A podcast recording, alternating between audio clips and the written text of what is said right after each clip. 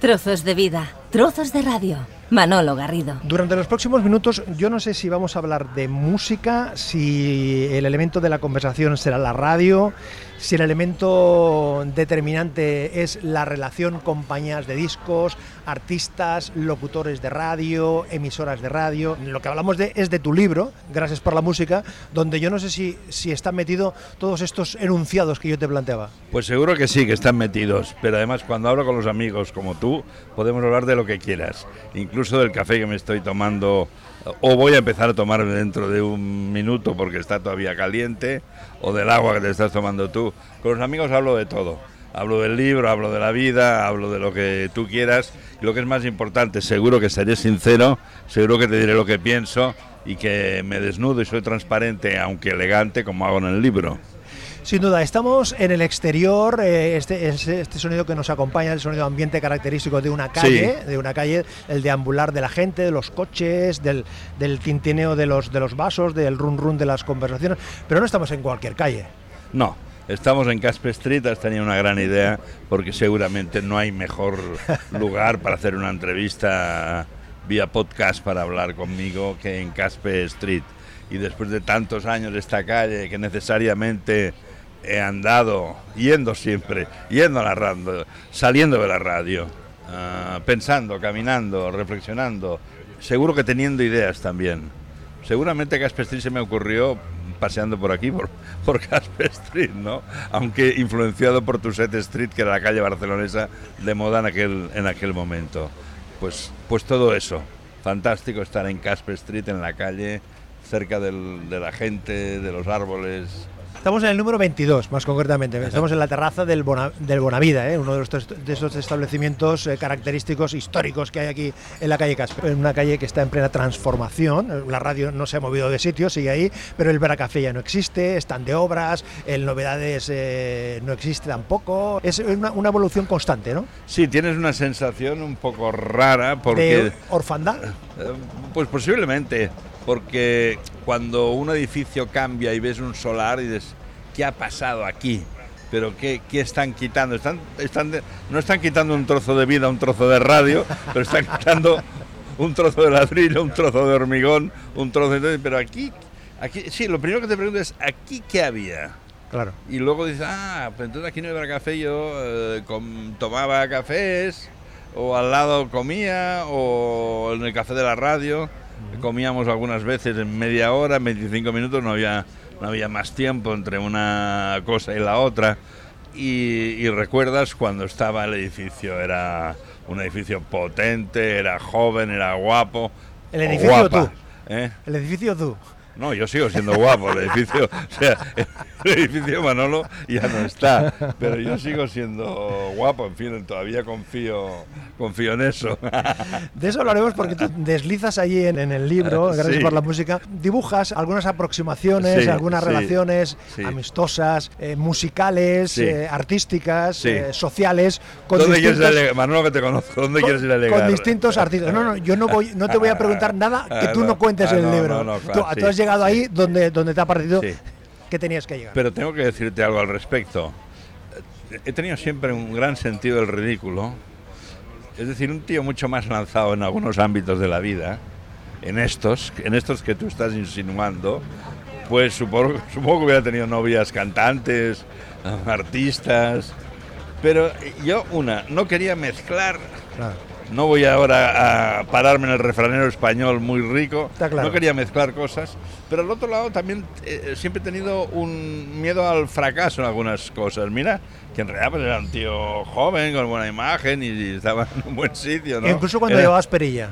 Eso era Manresa, sí, con 20 tú, un poco, esa parte de la perilla, no, ese, aspecto de Lenny que tú apuntas en el libro, no te sientes muy con la perspectiva del tiempo. No me sentía cómodo, pero hice bien en dejarme perilla porque era el único locutor del Valles que le va a perilla. Estas son las memorias de un locutor de éxito, eh, porque lo que haces es recordar. En este recuerdo arrancas desde el principio, cuando señalas una serie de discos que tú te compraste, el tocadiscos de casa, de esa serie de discos que tú haces mención. Sí. Yo he, escogido uno, porque me llama la atención, porque además con Charlie coincidimos en, varias cosas, con lo cual yo me siento identificado en muchas de las cosas que, que cuenta.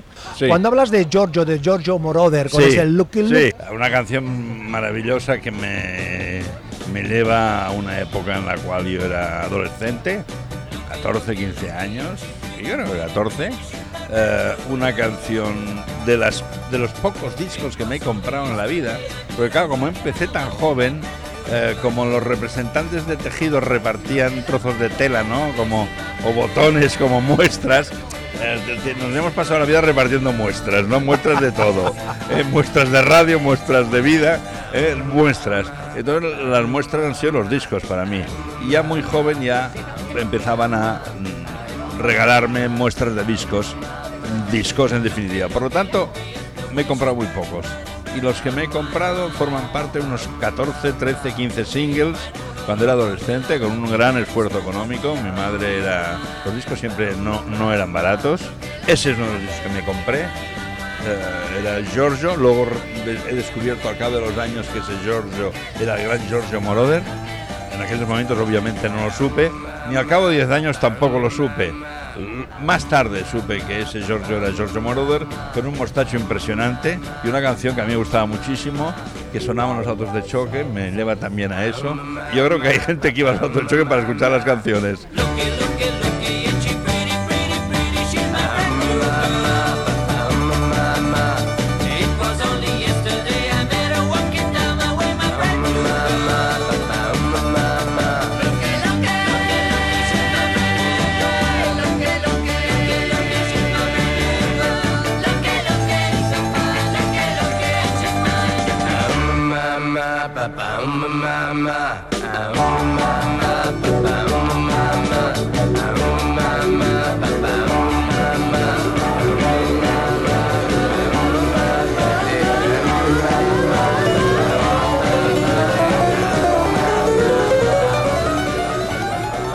Paseo de recuerdos que tú planteas en el libro, ha- haces mención a una cosa que te impacta un día de, de Reyes, eh, que se puede calificar de magia de la radio. Cuando tú estás escuchando Radio Tarrasa, tú eres una persona de Tarrasa, Sí. y entonces aparece un mensaje a través de Radio Tarrasa donde te cuestiona, te recrimina tu comportamiento Sí, con sí, tus hermanas o con tu familia, y, para ti, y- y para ti aquello es absolutamente... La radio tenía, era, era la radio era un altavoz, es, pero antes era todavía mucho más, un altavoz con una fuerza inmensa, incluso una fuerza moral. ¿eh? La radio, recordaremos todos el papel que jugaba en las inundaciones, con los damnificados, el trabajo que hacía Joaquín Soler Serrano, por ejemplo, ¿no? era, jugaba un papel brutal. Y ese papel tan potente, tan increíble, también era para decirles por la radio a los niños que no se portaran mal. Yo era, era un buen chico, pero no debía ser un gran hermano con mi hermana mayor, como pasa cuando eres pequeño con las familias, o me ponía nervioso, no sé qué. Y entonces mm, mi madre me lo recriminó a través de... que era, era cosas de la época, ¿eh? Seguro que mi madre no, no me lo haría. Primero, porque no habría un programa para llamar y decirle eso. Eso, es- eso seguro. ¿no? El pájaro, el pájaro se llamaba Chiu Chiu, por cierto. Pero ese, muy el- de Tarrasa. El de impacto fue de tal magnitud que pa- pasa el tiempo y eso lo tienes tú ahí en tu disco duro. Que Sí, sí, claro, ¿no? claro, porque claro, tú escuchas por la radio en esa época, en ese año, en esa adolescencia mía y te dice que, que no te has portado bien. Entonces, independientemente de cómo hubiera portado, es. ¿eh? Pero entonces se utilizaban todos los recursos, la radio jugaba este papel y mi madre lo aprovechó para darme una bronca. En ese momento tú ya tenías claro que lo tuyo iba a ser la radio. Sí, yo Más creo o menos, que- ¿no? Ya sí, tenías, sí, eh, más o menos. Yo lo que quería ser, ya con 12 años, era trabajar en la radio y también comunicar. También tenía esa necesidad. Por lo tanto, incluso antes de grabar con un vecino un programa de radio en un magnetofón que solo escuchábamos nosotros y que era un programa con canciones de los Beatles, yo ya hice un pequeño diario con un formato, en fin, mu- muy, peque- muy pequeñito, un formato muy pequeñito, pero que yo escribía a mano lo que pasaba en, el- en la calle y donde yo vivía. Tú, yo y la radio. Ese fue tu primer programa formal en Radio Vic, ¿no? Ciertamente, en Radio Vic, sí, sábado por la tarde, unas dos horas y media de música, alguna entrevista y una ilusión espectacular. Yo iba en tren desde Tarrasa haciendo transbordo, en fin, tardaba tres días en llegar a Vic, pero llegaba eufórico, entusiasmado, con una ilusión que recuerdo ahora y que me, me fascina, ¿no? Una ilusión que, por otro lado, no, nunca he dejado de siempre he tenido, de una forma u otra, más matizada, con más muescas de la vida, pero soy incapaz de hacer nada sin ilusión. Se me nota mucho. Esa dependencia del transporte público, Sí. porque conviene situar, que lo cuentas Sí. en el libro, Sí, Charlie Diego no tiene carne de conducir, ni, ni creo que a estas alturas de la vida te plantees tener carne de conducir. ¿no? Hay, hay amigos y gente que todavía está alucinando. Por eso digo que ese, esa dependencia de- Sí. del transporte público te jugó una mala pasada el primer día que tú Mm. llegas a Manresa para hacer el Valles Music. El, el primer día llegas tarde y te está esperando ahí el responsable. Es muy importante tener amigos, pero es muy importante que hayan leído el libro. No sé si me explico. Porque entonces todo es eh, fantástico. Entonces, efectivamente, el libro habla de eso. Con unos nervios importantes, yo no, no me considero Superman, soy un tío muy normal y me pongo nervioso cuando la gente se pone nervioso. Ese día iba con cercanías de Renfe, y cae en el peor momento de mi vida una catenaria, cae una catenaria, quedamos parados en medio de la vía, en fin, un desastre. Y era el primer día con los nervios que vas, que qué me voy a encontrar, el jefe, no sé qué, total, llegué como pude, debería llegar una hora tarde. Y el jefe lo primero que me dice, usted piensa llegar tarde todos los días. Y yo quedé petrificado, pero reaccioné y dije, no, es, culpa del tren. I am a train, Albert. Tú ahí te consolidas totalmente en, en- en Radio Manresa. Llegamos al 9 de junio de 1979, Sí. Palau Municipal del Congós, Sí. Valles Music Festival. ¿Cómo se te ocurre activar, poner en marcha un evento de esas características en una emisora que está fuera de Barcelona, que está fuera del circuito convencional, porque que eso se haga en la ciudad condal, en fin, tiene su grado de dificultad, pero tiene mayor mérito. Y te lo digo por mi experiencia en el tiempo que estaba en Sabadell, que sí. costaba que los Sí. artistas, que los protagonistas se desplazasen eh, unos cuantos kilómetros, con lo cual montar un evento, no que no que venga una- una- un artista, no que vaya, Miguel Bosé allí a sus inicios a presentarte Sí. su gran éxito, Ana, Sí. en, en sus principios, sino que hagas un cartel para llenar el Palau Municipal del Congos. Sí. ¿Dónde estaba la clave? ¿Dónde estaba el clip ahí, El clip es que no me conformo nunca con nada. Soy muy emprendedor, entiendo, ¿no? Que la vida lo, lo he demostrado. Y voy, y voy buscando metas y voy cambiando. Incluso dentro del mismo oficio voy cambiando de situación. Entonces busco siempre retos nuevos. Y claro, visto con el tiempo, con 21 años estuve atrevido, atrevido de hacer eso. Y también trabajé mucho en concienciar a las compañías multinacionales que tenían la sede o delegación en Barcelona, que Manresa, en el Valle, se hacía un programa importante, que lo escuchaba mucha gente y que yo era un, lo digo con humildad, un, un pequeño ídolo de, de la, de la juventud de ahí y que esa juventud se merecía un festival, cosa que no habían tenido nunca. Es que fuese Toto Cotuño ahí. eh, que- Exacto, Toto Cutuño, por ejemplo. Ciego que acababa de salir El Festival ser de- segunda de en el Eurovisión. Festival de Eurovisión, la gente la aclamó. La televisión también tiene muchísima fuerza, él la aclamó, la gente coreaba en el nombre de Betty, se emocionó. Cuentas en el libro que tú tienes el audio de ese... De ese Lo tengo de- entero, de- sí, lo tengo entero, ¿Y sí, ¿Has, pensado en, en publicarlo de, alguna manera? Bueno, mm, he, sí, he pensado muchas cosas, lo que pasa es que el día a día en estos instantes del libro Te- te tiene es tan- absorbido por es, es tan apasionante. Es que eso es un documento histórico, ya de 40 años, un festival con esos artistas, con el ambiente, con todo lo que representa. Eh, eh, tienes toda la razón, sí he pensado. Pero he pensado eso y otras muchas cosas, como por ejemplo que algunos jingles de- del Casper Street la gente se los pueda descargar. Tengo una web fantástica, no la puedo actualizar como yo quisiera, es decir, tengo tantas asignaturas pendientes y luego que está sucediendo dos cosas básicamente. Una, los medios se están interesando mucho por mi libro. De pronto el papel de prescriptor lo he recuperado de golpe y porrazo. Porque a lo largo de tu trayectoria profesional, eh, Charlie, eh, has tocado distintas teclas. Sí, Estamos tú las conoces todas. estamos en, en el instrumento eh, de Sí. locutor de, de radio, de Sí. comunicador, pero has estado gestionando emisoras de radio, has estado al Ejecutivo, frente de ejecutivo de compañías de discos, al frente de, de gabinetes de comunicación, a, a nivel corporativo, a nivel institucional. Ese recorrido. me va la marcha. O sea, yo creo ahora ya que tengo ya cierta edad, o sea, me va la marcha y nunca he estado tranquilo con una cosa. O sea, si estoy en un sitio y empiezo a flaquear de que me falta un poco la ilusión por los demás, por lo que fuere, por los hechos, no sé qué, digo, me busco la vida.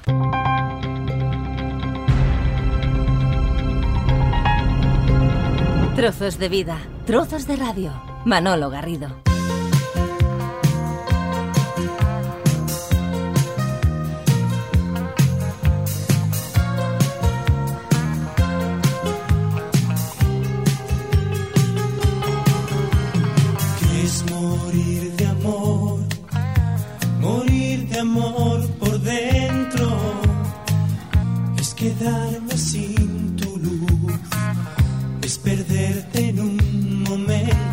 Llega precisamente ahí a, Ma- a Manresa, al Valles Music, eh, Miguel Bosé, que viene a presentarte su primer gran éxito, Ana. Eso te facilita una química que hace que después, cuando ya te vienes aquí a la calle Caspe, a la calle, eh, al número 6, a Caspe Street, cuando arranca el programa, cuando tú entregas, atención, tú entregas el disco de oro de Miguel Bosé. Ahora son cosas impensables, ¿verdad, Manolo? O sea, Totalmente. ahora piensas a ver qué radio está repartiendo, está entregando un disco de oro, de platino.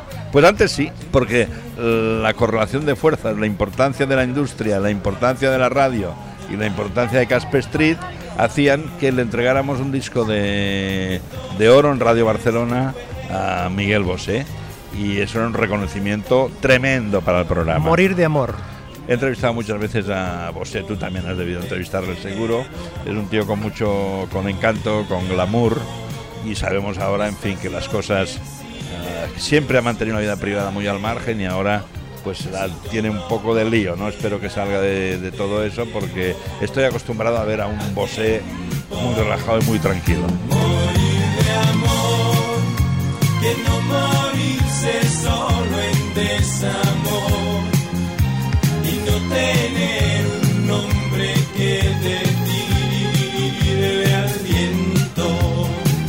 Conversando con Charlie Diego en torno a su libro Gracias por la música, Memorias de un locutor d'èxit, Caspe Street. Estamos en la calle Caspe, eh, frente al número 22, a, a escasos metros. Está, nos separa la radio, el Tivoli, y luego ya llega eh, Radio Barcelona. La primera y la número uno. Fantástico eslogan que había en ese momento cuando tú aterrizas cuando tú aterrizas aquí. La primera, porque es la primera emisora que arranca en España el 14 de noviembre de 1924, y la número uno porque entonces era la emisora más escuchada en toda Cataluña. Es insuperable este eslogan, ¿eh? Es insuperable. Porque no hay nada mejor para una radio que ser la primera y la número uno, ¿no? Y e- esa era una época para Radio Barcelona maravillosa. Hay una, un anuncio publicitario que refleja, que aprovecha ese eslogan y todos llevamos, y yo también, una camiseta que pone la primera y la número uno. Y ahí aparece pues desde Isabel Gemio, Andrés Caparrós, eh, eh, sí, y Fermín Bocos, creo recordar, o Nuria Ribó de Informativos, o la misma Rosa Badía, o Josep Cuní, mu- mucha gente de aquellos momentos. En tu llegada a la calle Caspe, ¿qué papel juega Joan Castillo Rovira? Que Joan Castillo Rovira, para contextualizarlo, en, los años 70 es el impulsor del informativo del mediodía, hora 13, y es el impulsor de lo que después fue hora 25. eh, auténtico mm, impulsor o creador, eh, eh, diseñador de toda la programación, no solo de Radio Barcelona, sino una parte de la cadena SER de finales de los 70, principios de hasta mediados de los, de los 80. Un gran maestro, un enorme maestro. El otro día, otro, yo he tenido dos maestros. En la televisión, Joaquín María Puyal, descaradamente, ha dirigido todo lo que yo he hecho durante cinco años en TV3. Eh, no como guionista, que ahí, pues, mm, en fin, iba, iba por mi cuenta, era guionista. Eh, de ahí te quiero ver de Rosa María Sardá. Pero Joan Castello Rovira es mi gran maestro en la radio, aunque yo me hago en los dos años de Manresa profesional, pero aquí él me da confianza, llego aquí de una forma muy humilde a través de, de- de- de un anuncio en un periódico, hay una serie de pruebas, él, él y su equipo vaticinan que debo quedarme, que puedo hacer el programa musical de la casa para gente joven, pero es que luego he estado siempre muy, muy unido, estuve a él, ¿no? Sabía de radio, pero sabía de marketing también. Era muy hábil, muy hábil en muchas cosas y aunque no es exactamente mi estilo de vida es un hombre al que le estoy tremendamente agradecido. Era de los ejecutivos de la radio, de los de antes que escuchaban la radio, y tú cuentas allí un- un- una circunstancia de un concierto de Julio Iglesias en el No Camp y cuando eh, hay un sonido, el montador te mezcla el sonido de una grabación Sí. en directo de un vinilo junto con el sonido que te llega del, de la actuación de Julio Iglesias y este hombre con su criterio te llama por teléfono y Sí. que estamos confundiendo a los oyentes. Claro, eso ahora, eh, Charlie, no es habitual que los ejecutivos de la radio Se oigan, preocupen. oigan la radio se y preocupen entren tanto de la en radio. esos matices. Sí, ¿no? a mí me pegó una bronca que me dejó mirando a Pamplona durante cinco días. Yo no estoy acostumbrado a las broncas, las llevo mal. No, no por orgullo, sino por sensibilidad. O sea, yo soy el chico que si le dices no sé qué, pues eh, está me entristezco, ¿no? Dije, no, hostia, ¿cómo puede ser que lo hayamos hecho mal? Y, esa fue una situación que él tenía razón y aunque lo puso mi montador, yo era el responsable de la emisión y tenía que asumir lo que había pasado. Caspe Street, los éxitos de Charlie, la calle más musical de Cataluña. Pues menudo amalgama de, de- de- de nombres, ¿no? Sí, Ahí. es que tenía eslogan, subeslogan, el, el primo del eslogan y los éxitos de Charlie todavía. Para que pareciera el Charlie a nivel de marketing, de marketing doméstico, pues había también los éxitos de Charlie. Yo Pero- jugaba con todo eso. Pero el nombre era potente, Caspe Street. Sí, era, era- era- era un nombre breve, notorio, sí, notorio. sí. Yo estoy orgulloso de ese nombre, de que Casper Street. De hecho, presenté una lista al jefe y el jefe dijo, este es muy bueno. Digo, sí, sí, Digo, lo he hecho yo, lo he escrito yo. De 21 a 23 horas con boletos en medio de 5 minutos. Sí, y la radio en esos momentos, el informativo estaba en. en- Marcaba en- y mandaba, sí. ¿no? Bueno, también ahora manda muchos. Bueno, mandan más que antes los informativos, mucho más que antes, ¿eh? porque están presentes, claro. De Rocío Jurado Supertramp, por, por, por situar aquí eh, eh, puntos Una absolutamente diferentes, ¿no? O sea, fascinante. ahí pasaba todo el mundo, pasaba y todo una el mundo. personalidad, Rocío Jurado. Pasaba todo el mundo. Este era el gran mérito del programa en esos años de, la, de inicios de los 80, ¿no? Mm, Tener y el Fari y, y Madness y Adam and the Ants y Herket 100 y The Human League. Pero también Pecos, también Bosé, también Mecano. Mecano, hoy no me puedo levantar. ¿Qué me Ah, cuentas sí, de esa bueno, canción? Claro. Eh, el primer éxito de Mecano, una página gloriosa del programa. Ahí Les- se fragua una relación, una amistad Sí, con muy Ana buena relación ¿no? con ellos. Bueno, más se hubiera podido Por lo- fraguar. por lo ¿eh? que tú cuentas, por lo que tú cuentas ahí, Sí, ¿no? hombre, a mí, a mí ahora Y se por lo que cuenta José María Cano. No, no, 40 años después se puede contar, ¿no? Eh, a mí ella me gustaba, me caía bien, en fin. Y, y a quién no, o sea, a Charlie a 50.000. Y, y yo notaba que también le caía bien, ¿no? Y ellos cuando llegaban los canos decían. Cuidado estos tíos que se ponen como una moto, decían, Pero en- fuera de micrófono. en ningún- o, o en micrófono. En ningún momento te, te, te pusiste a canturrear después de un encuentro con los Mecano, hoy no me puedo levantar. No. No, porque ya te he dicho antes que yo eh, eh, no- iba, el fracaso me, me asustaba, entonces ya no corría riesgos. No corría riesgos para no liarla. Hoy no me levanto,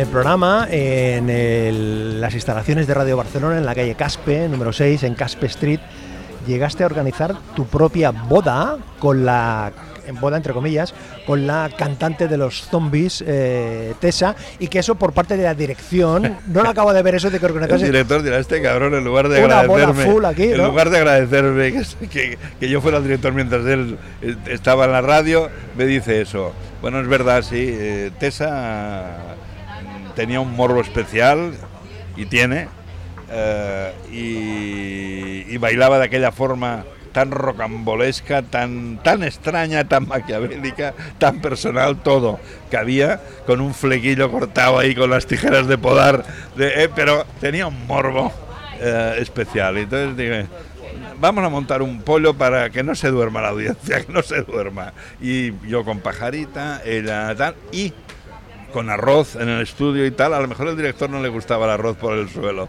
A lo mejor era eso. Y luego Manolo Otero fue el padrino. Mira que te digo, Manolo Otero todo el tiempo del mundo con ese bozarrón impresionante que tenía.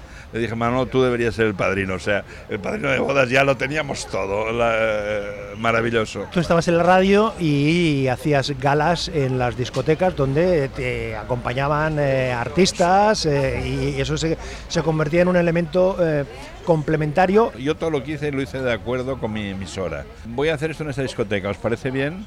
Yo siempre he sido un chico educado y legal. Entonces, yo no digo que no se enteren ahora que estoy haciendo un bolo que utilizo y era un sobresueldo imprescindible. Gracias a las discotecas yo podía vivir con dignidad. Con dignidad es comer. Yo no, no, me, no me cocinaba, comía en el bar de debajo de casa. Eh, y, y las discotecas me permitieron todo eso, sí. Y llevaba artistas ahí. La complicidad de la, con las compañías de discos, en este caso con los promotores Sí. discográficos, claro que es una figura que ahora prácticamente es casi inexistente, ¿eh? pero para, verdad. para- para situar a, a nuestra querida audiencia, eh, Sí. Charlie, claro, los promotores discográficos eran los que visitaban al locutor y le traían, le proponían, le sugerían, le indicaban, eh, oye, mira, tengo este artista, eh, estaría bien que escúchatelo, a ver si lo puedes poner, eh, considéralo, en fin, con mucha simpatía, con mucha cordialidad, Eso es. pero con una, con una voluntad clara de que... De negocio. De, de negocio. De vender discos. Porque de tú, vender eres, discos. tú eres el prescriptor Claro. tú- y, y si tú eh, pones a un intérprete es porque eh, eh, lo apoyas, porque lo reconoces y el que te oye piensa, hombre, si lo dice Charlie Diego, habrá que prestarle atención.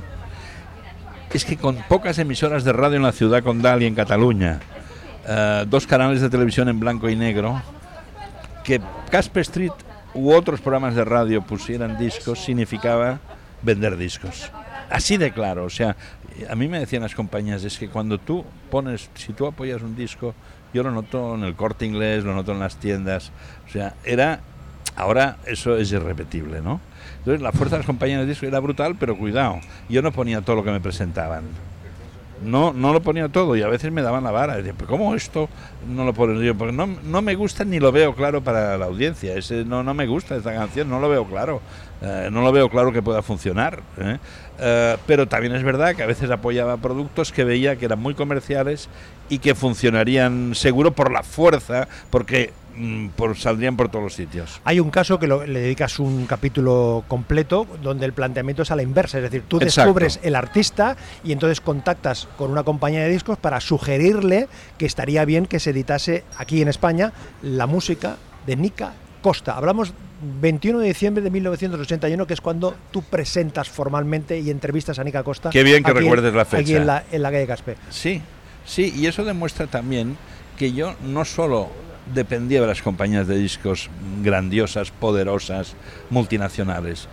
Yo traía un, disco que había descubierto en Italia y me parecía que era una, marav- una maravilla, que tenía grandes posibilidades comerciales, que podía ser número uno. Y eso demuestra que no solo ponía lo que me decían, ponía también lo que me daba la gana y intentaba que fuera éxito. También ponía cassettes de algún oyente que hacía música instrumental que me gustaba muchísimo, que tenía talento. Mm, También mm, alguna grabación de alguien que nunca fue disco, mm, no abusaba de esto, pero también lo ponía. Es decir, el programa no lo hacían las multinacionales, las grandes compañías de discos, lo hacía yo, pero no era un estúpido, sabía la importancia que ellas tenían, el poder que tenían en todos los medios de comunicación y yo no podía estar, yo no podía estar de espaldas a Pedro Marín, no podía estar de espaldas a Mabel, no podía estar de espaldas a una serie de productos. Entonces, claro, hay que buscar ese equilibrio hasta dónde les haces caso, ¿no?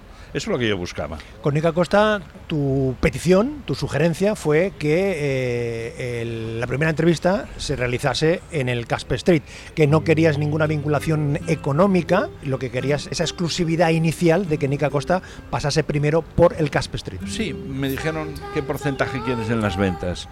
Mm, Ahora no sé si hubiera contestado lo mismo, porque ha pasado muchas décadas, ¿eh? o a lo mejor sí, sigo siendo el mismo. Pero yo tenía un gran respeto por, por hacer las cosas con transparencia y pensé que cobrar ahí no estaba bien. Yo no, no tuve ningún negocio discográfico en esos, ya no solo con Nica Costa, ¿no? Pero con otras producciones posteriores, gente que yo hice que grabaran discos, no tuve intereses. Solo los tuve cuando dejé la radio y cuando no trabajaba en la radio. ¿Y cómo cantaba Nica Costa? eh? Era, era, era un cúmulo de, de- de ángel con esos ojos azules, eh, esa melena rubia, esa cara angelical y esa vocecita tan maravillosa. Eh, en fin, su padre Don Costa, un, un mito, el director de orquesta de Frank Sinatra, el director de orquesta también de Paul Anka y de otros muchos artistas y un enorme director de orquesta.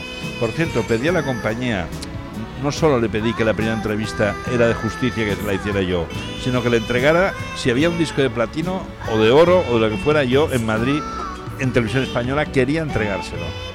Porque además había muchos intereses creados en los grandes programas de televisión, como Aplauso, Tocata, etcétera, etcétera. Había intereses creados que a veces boicoteaban que yo estuviera en ese programa, se puede decir ahora, ¿no? Entonces dije, ahí vo- voy a ir yo, yo soy el que la ha descubierto y os pido, quiero ir yo. Y luego también dije, y por favor, vais a publicar en el Gran Musical una página que diga que este es un éxito de todos, pero descubierto en España por Charlie Diego. Como ya me conozco de qué va la vida, o ya sabía algo más, eh, pedí eso y, y todo eso se hizo, que era bastante sencillo en realidad para la compañía de discos. No pedí nada el otro jueves.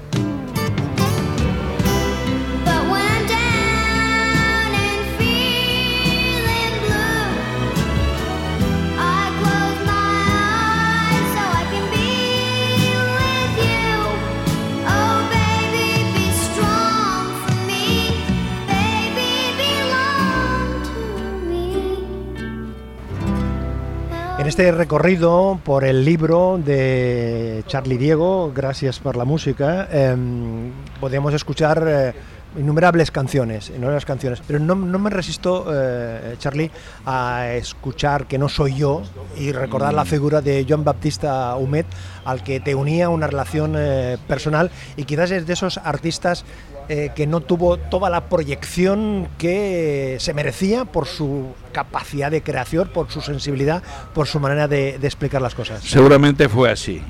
Creo que ha sido un grande, indiscutiblemente, por su capacidad para crear unas letras maravillosas, por esas armonías, por esas melodías y por esa voz dulce que él tenía y que afinaba muy bien. Creo que Humet ha sido uno de los grandes, pero seguramente hubiera podido ser más grande todavía. A lo mejor le perjudicó la figura de Serrat, ¿no? Que, y a veces se lo decía él, si, si no, si no hubiese existido Serrat, tú serías Serrat. Eh, se lo decía así. Eh, y además ha sido uno de los artistas que he tenido, es muy difícil ser amigo de un artista, tienen otros códigos, tienen otra mentalidad. Yo no tengo mentalidad de artista, por eso no soy artista. Eh, entonces, Humet era sensible, íbamos, íbamos al gimnasio juntos, lo que pasa es que yo me cansaba rápido, iba 15 días y ya, Humet, ya lo vamos a dejar, esto no tengo tiempo, no sé, no sé cuánto. Humet- me siento muy cerca de Humet, aunque no esté, pongo a menudo las canciones de Humet y ese que no soy yo, que él debía vivir en Tarrasa en esos momentos y yo he nacido en Tarrasa, estuve en casa de sus padres. Humet me trae enormes recuerdos, muy, muy gratificantes. Pues si te parece, mientras recordamos a Joan Baptista Humet, nos vamos caminando del 22 al número 6 ¿eh? y vamos continuando la, la conversación con Joan Baptista cantando y nosotros eh, conversando. Todo por Casper Street, ¿no? Vale. A veces pienso que tengo suerte, sin una perra y aún me divierte mi profesión. Desde una noche en la que Dios quiso comprometerme con el hechizo de una canción. Y ahora acabemos de ser sinceros, que a mí también me mueve el dinero y la vanidad. A no ser menos que mis amigos, que se conforman con un suspiro de libertad lucecita que apenas se ve. Cuando estoy a solas va diciéndome que no soy yo, que aún no soy yo. Pues que con la banda sonora que nos acompaña, el sonido de Joan Baptista Humet, eh, nos hemos venido del número 22 al número 6, a la puerta que da acceso a las instalaciones de Radio Barcelona. ¿Cuántas, ¿Cuántos momentos, ¿no? cuántos recuerdos debe traer esto? ¿no, ¿Y cuántas Eh, entradas y salidas entradas por y salidas? esta, por esta puerta que, bueno, no, no, no hay puerta, en realidad no hay puerta, ¿no? Hay, hay una persiana, una persiana que me pilló eh, el 23 de febrero, el día del golpe de Estado, me pilló Sí. con pecos, Con los aquí pecos dentro, dentro. grabando aquí dentro, y luego, eh, chicos, vámonos, porque esto, mejor aquí la entrevista, mejor no. Y entonces no grabamos la entrevista, ¿no? Porque he entrado mucho, he salido mucho, he vivido mucho eh, intensamente el mundo de la música en esta casa y bueno, siento una sensación muy agradable de, de estar aquí porque esta es mi casa, aunque no esté trabajando ahora aquí, es mi casa y ahora cuando he venido a hacer entrevistas y tal, sigo viendo que me pertenece, me pertenece un poco, ¿no? También algunos ladrillos de la casa. Dices en el libro que hace años que la radio no innova, que no tiene propuestas nuevas. Esto es una aseveración eh, contundente, ¿no? Charlie, desde tu perspectiva de oyente, pero de profesional radiofónico. De las dos cosas, efectivamente. Uno no puede ser un buen profesional de la radio si no la escucha. Yo he escuchado siempre radio, es básico es- escuchar, ¿no? Y ahora, claro, mucha gente ve la radio, bueno, económicamente no, no demasiado bien tratada, criterios, eh, gerencias, conceptos y tal.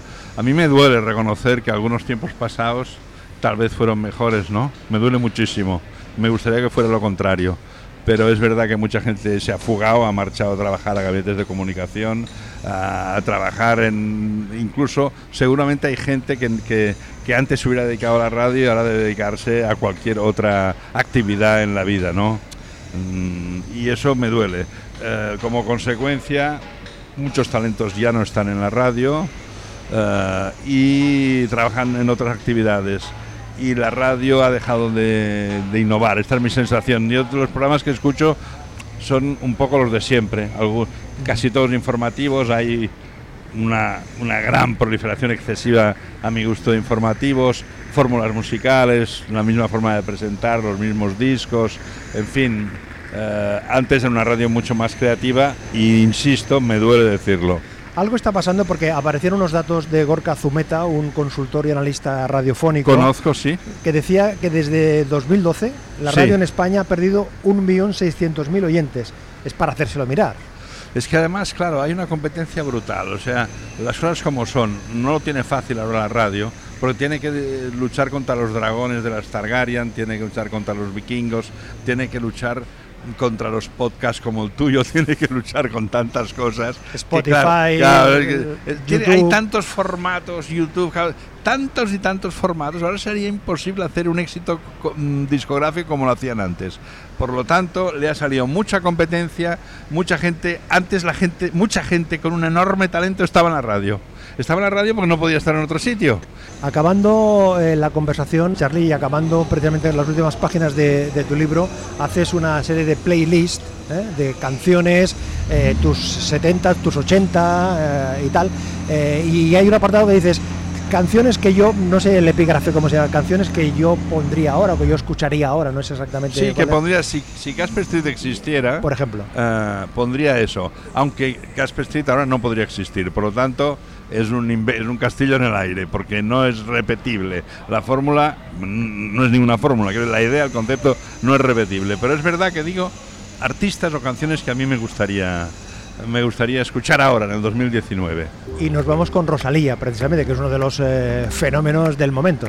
Pues está bien marcharse con Rosalía porque indica que estamos vivos, que, que escuchamos la radio y que escuchamos y vemos la televisión y, y escuchamos eh, también todo lo que lo que nos ofrece la red y Rosalía es de Santa Estebas a Rubiras, eh, es cercana y es muy artista, tiene una energía y ha hecho una fusión y gusta a todo el mundo. A todo el mundo, quiero decir, no al mundo de aquí, sino al mundo de fuera. Entonces, ya por eso vale la pena ponerla y que esté en, la lista de Spotify de Gracias por la música, gracias por la música. Gracias a ti, Charlie, por compartir este ratito, por eh, escribir el libro y hacernos recordar, volver a, vivir y en algunos casos descubrir una faceta del mundo de, de la radio que quizás para una parte de la, de la población es esa menos conocida que es esos encuentros, esa relación entre el artista, el medio de comunicación, la compañía de discos, los años 80, la radio de éxito, locutor de éxito, Charlie Diego. Gracias Manolo, no solo por, por esta entrevista, sino porque has diseccionado muy bien el, libro. Es un libro que es de radio y de música y esas son dos características que también eh, te han acompañado toda la vida. Por lo tanto, te agradezco la dedicación al libro.